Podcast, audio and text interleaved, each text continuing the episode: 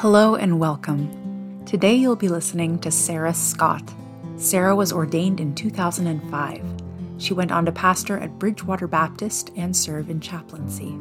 Sarah shares how she approached differing opinions on the subject of women in ministry. She also talks about developing boundaries and how navigating motherhood shaped her call. My name is Sarah Scott. I was born in Halifax, Nova Scotia. My parents both attended Bedford Baptist Church, and so that's where I started life. Our family never moved, so I was consistently there all through my years of development, right up through supporting years of university and my time of calling. Bedford Baptist is known um, and very connected to Acadia Divinity College. Uh, we had two female summer students at Bedford during those years, Michelle Bland and Sherry Bushin, and they were dynamic and funny and fun. And these were in the early years of like grants. Um, and they were just sort of the cream of the crop. They did discipleship classes like in their apartment, um, and they did, you know, mission trips, and they worked as the team uh, and really modeled women in ministry in those years for me. We always had, in my memory, um, in leadership at that church, a male lead and a female lead.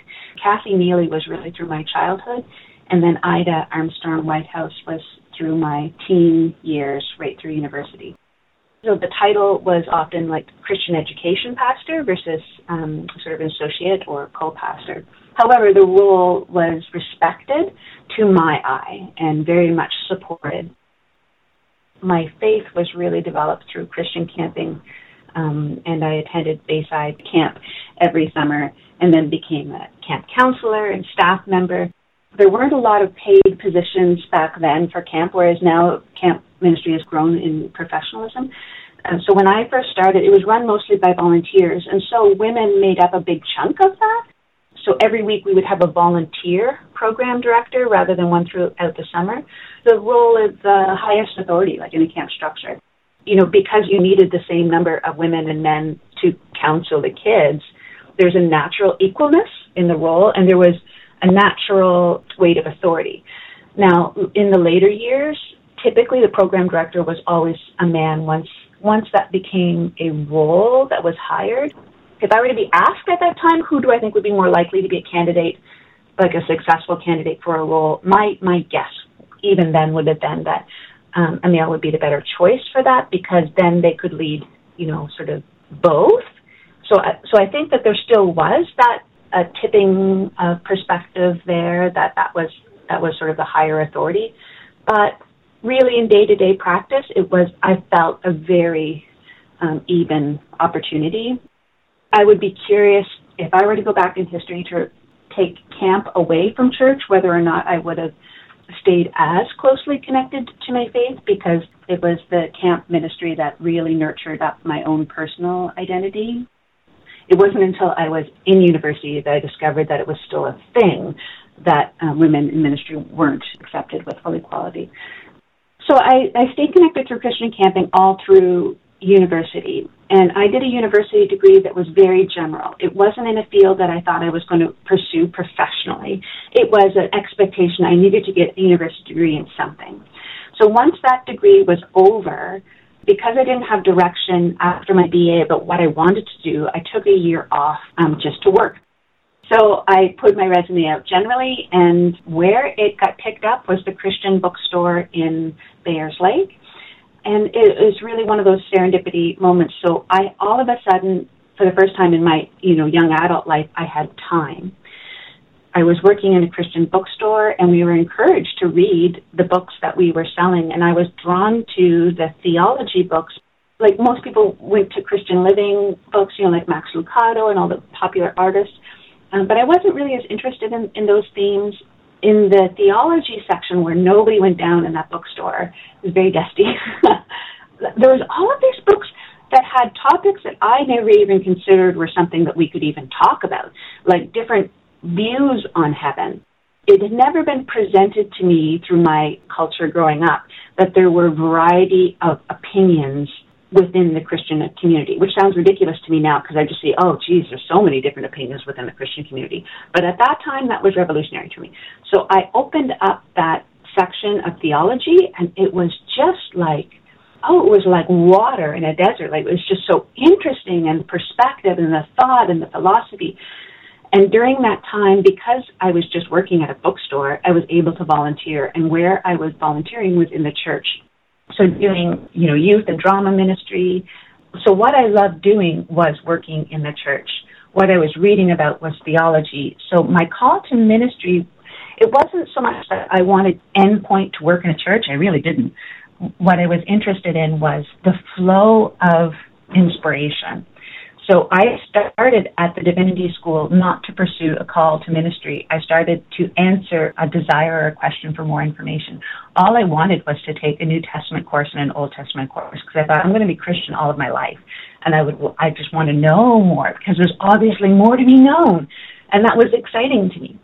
So, so my call to ministry was a very quiet, long thread that wasn't like I want to do this job at all. It's I want to pursue this idea.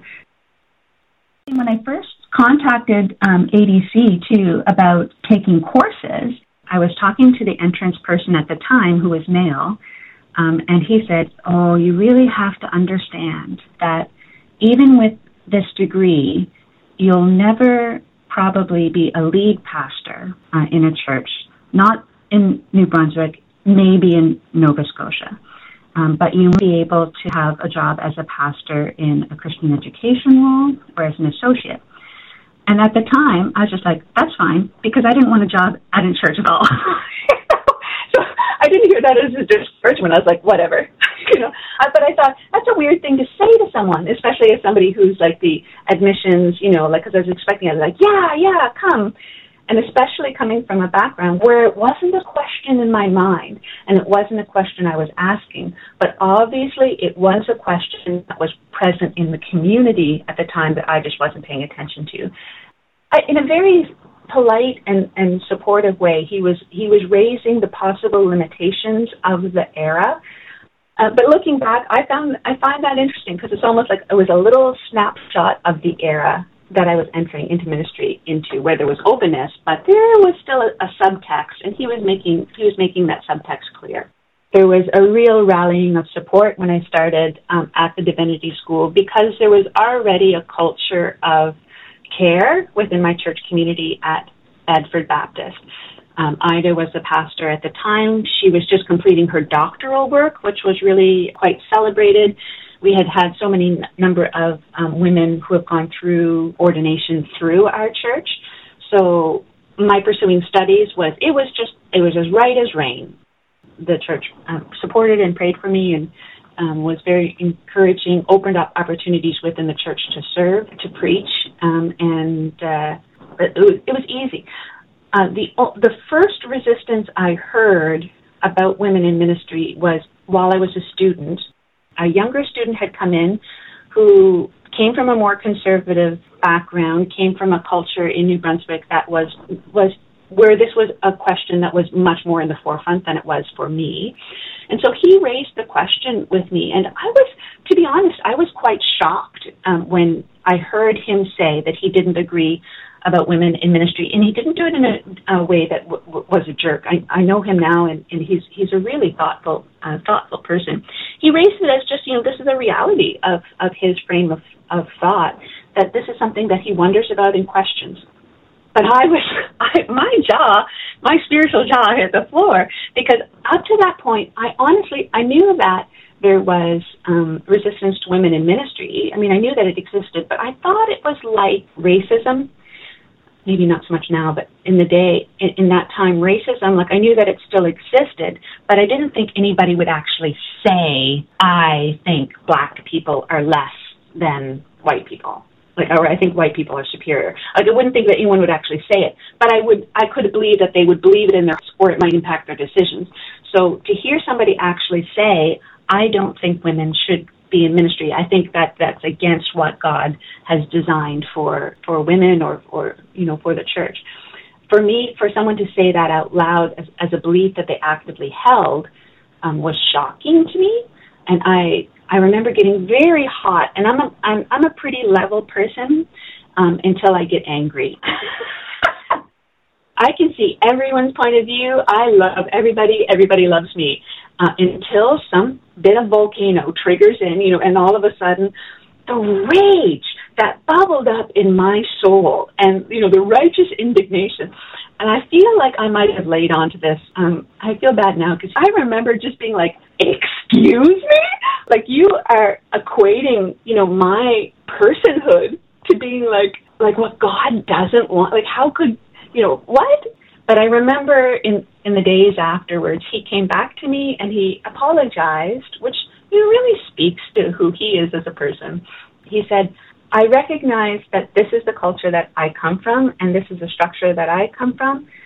And he said, I was wrong to have raised this with you in that way because my words don't have impact on me, but I realized that my words had impact on you, like because you have skin in the game. Like the question to him was theoretical when he raised it, like, oh, you know, like, uh, oh, I wonder about drinking um, and the Christian life, like should you or shouldn't you? Like to him, it was a, a theoretical question that he was wondering. I wonder about women in ministry, but he he didn't realize that him wondering about it out loud to me said, I think you might be going against God. He was apologizing for um, the way that he raised it and the impact on me, and I found that really, really uh, kind of a beautiful moment of then for me to be able to step back and say, you know, to appreciate that he was working through this he wasn't working against me.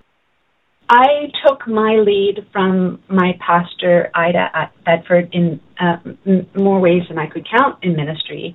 But what I mirrored after that was Ida went through life by simply doing ministry and doing what she was called to do. So what I saw her and how I watched and how I heard from her was the role is to do what you're called to do and let other people figure it out. So after that moment of sort of explosion, I never pursued the question of women in ministry again. I thought how I will contribute to the work of women being equal in ministry is to be faithful to my calling. We had a number of students come through Bedford that had this disagreement and what I heard from those students were my mind was changed on women on ministry because I saw God working through Ida and I couldn't counter the reality of what I saw of the fruit that was being produced through this ministry. And so I thought, oh, I can best serve the cause of advancing women in ministry by simply being a woman in ministry. So I didn't preach on it, I didn't teach on it, I didn't counter other people when they had differing opinions or I should say, very few people are won over to a different position by words or, or you know, biblical argument. Uh, what I saw was folks were changed by seeing the call. I graduated like at top of my class with all of these honors. I was really doing well. And so then these churches started calling me because that's what they do, right? But I didn't want to accept any of them. I was like, how long do I have to talk to these churches before it's polite to say no? Uh, what I wanted to do was continue in Christian camping, though that ministry. I went overseas to Iona. And it wasn't until I was out of the divinity school and away from churches that I actually felt a call to come back. So I was in Scotland teaching rappelling and outdoor kayaking to kids, but I just I wanted to go back to the church. I wanted to go back to the liturgy, to the music, to the um, the teaching of the word, and that's when I received my call uh, into church ministry. And a church from Bridgewater Baptist reached out um, by email. It was just this one little one liner. I didn't know anything about the church. I had gone through Bridgewater once, but I just knew that that was where I was going to go. So my call to ministry wasn't a call to a job at all. It was always pursuing the next portion of inspiration, and that's been true throughout my ministry. One of the reasons I accepted that call was that it was only for one year. It was a maternity leave. I still have commitment issues. And as I said, I wasn't called to work in a church I didn't feel. So I thought I could do a year and then I have a way out. I like I have a door that I can say, thank you very much. This was a lot of fun. Goodbye. So I started there just as a year and then I loved it. I loved it. I loved the people. I loved the role. Um, I flourished uh, there. And so then the next obvious step was internship for ordination. You know, that old analogy of standing on the shoulders of those who have gone before you really stands true for when I went through the examining council. I was very nervous going in. I mean, just like going into any exam, I, I really prepared for it. I was very aware of who I was as a person and my views and what questions they might ask. And I knew there were some topics that I was really hoping they weren't going to ask me on. But as far as the women in ministry, um, my vote was unanimous. And I know the women of the previous sort of generation, there's all of the stories of, oh, there's always one person who will vote no for a woman. There's always like one or two people that will always vote no, no matter how wonderful you are. My year was 100% support. That really speaks to the culture of the day um, that was really working hard on having opportunity on that council. Like there was an understanding that that was no longer uh, really reasonable to reject someone simply because they were uh, female. Then the ordination service w- was beautiful. I loved creating that service with my leaders and, and my peers and the professors who had been influential to me in my journey were a part of it. And so that ordination service was a real celebration. The church just loved hosting that. My vote into that church was unanimous um, I, and I had far support like all across the congregation. It was just really lovely, beautiful support.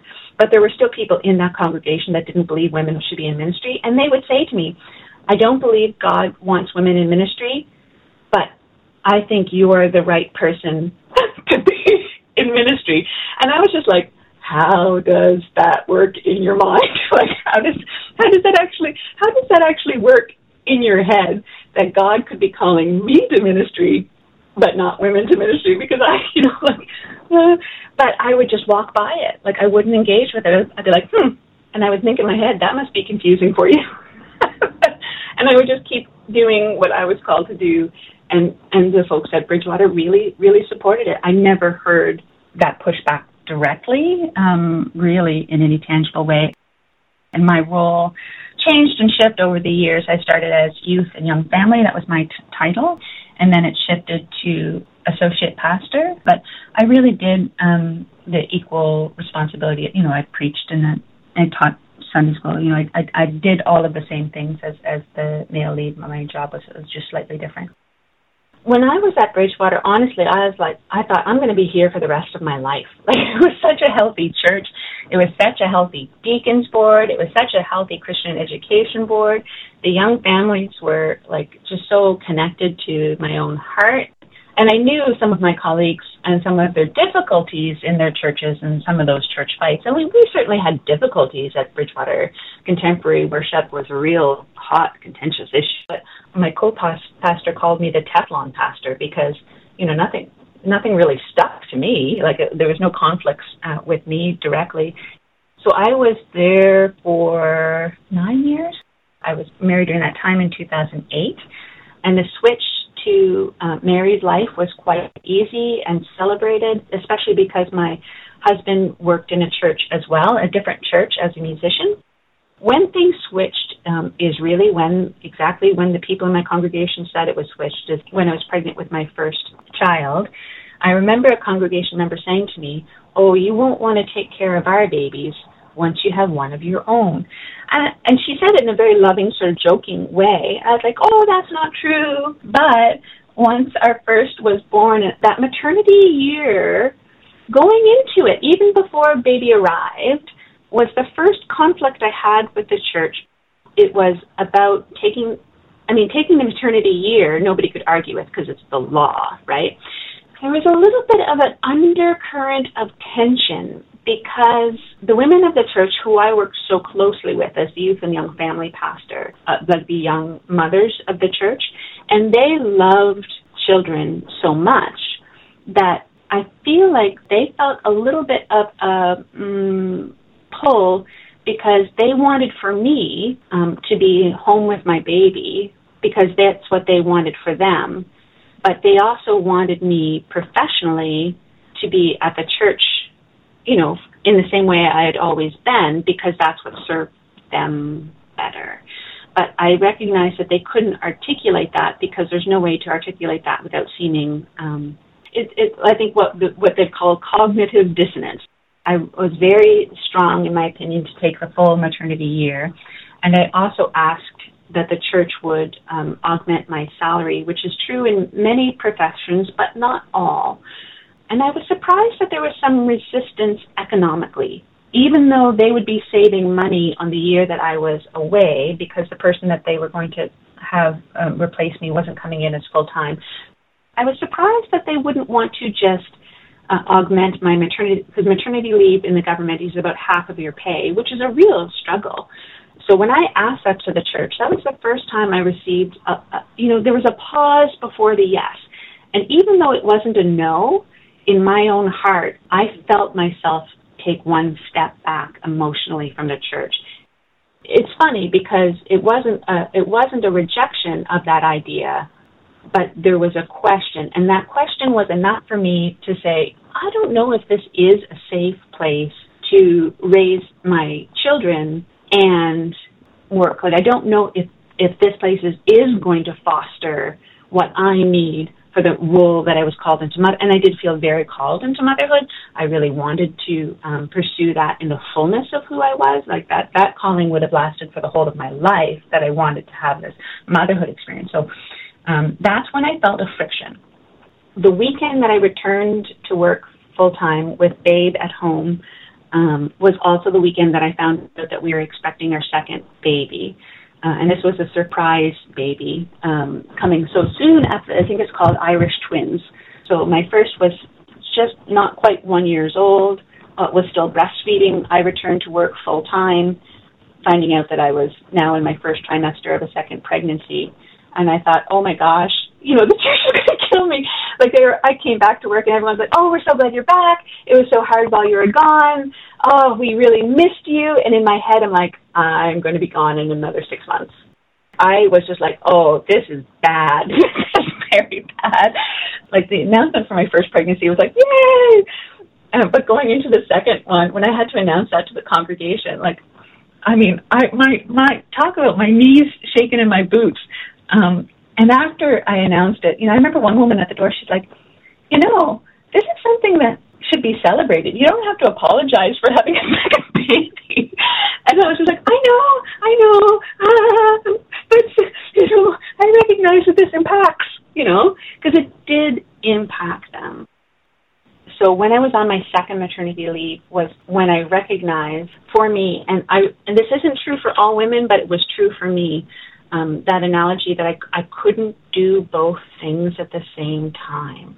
That six months that I was back to full time work with my first child was that's when I recognized every meeting happens at bedtime. Like I can't, I can't do it. I thought I could.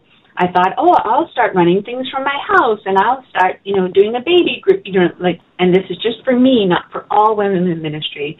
For me, I couldn't swing what I wanted in a calling to motherhood and what I wanted to do as a calling to um, pastoral ministry.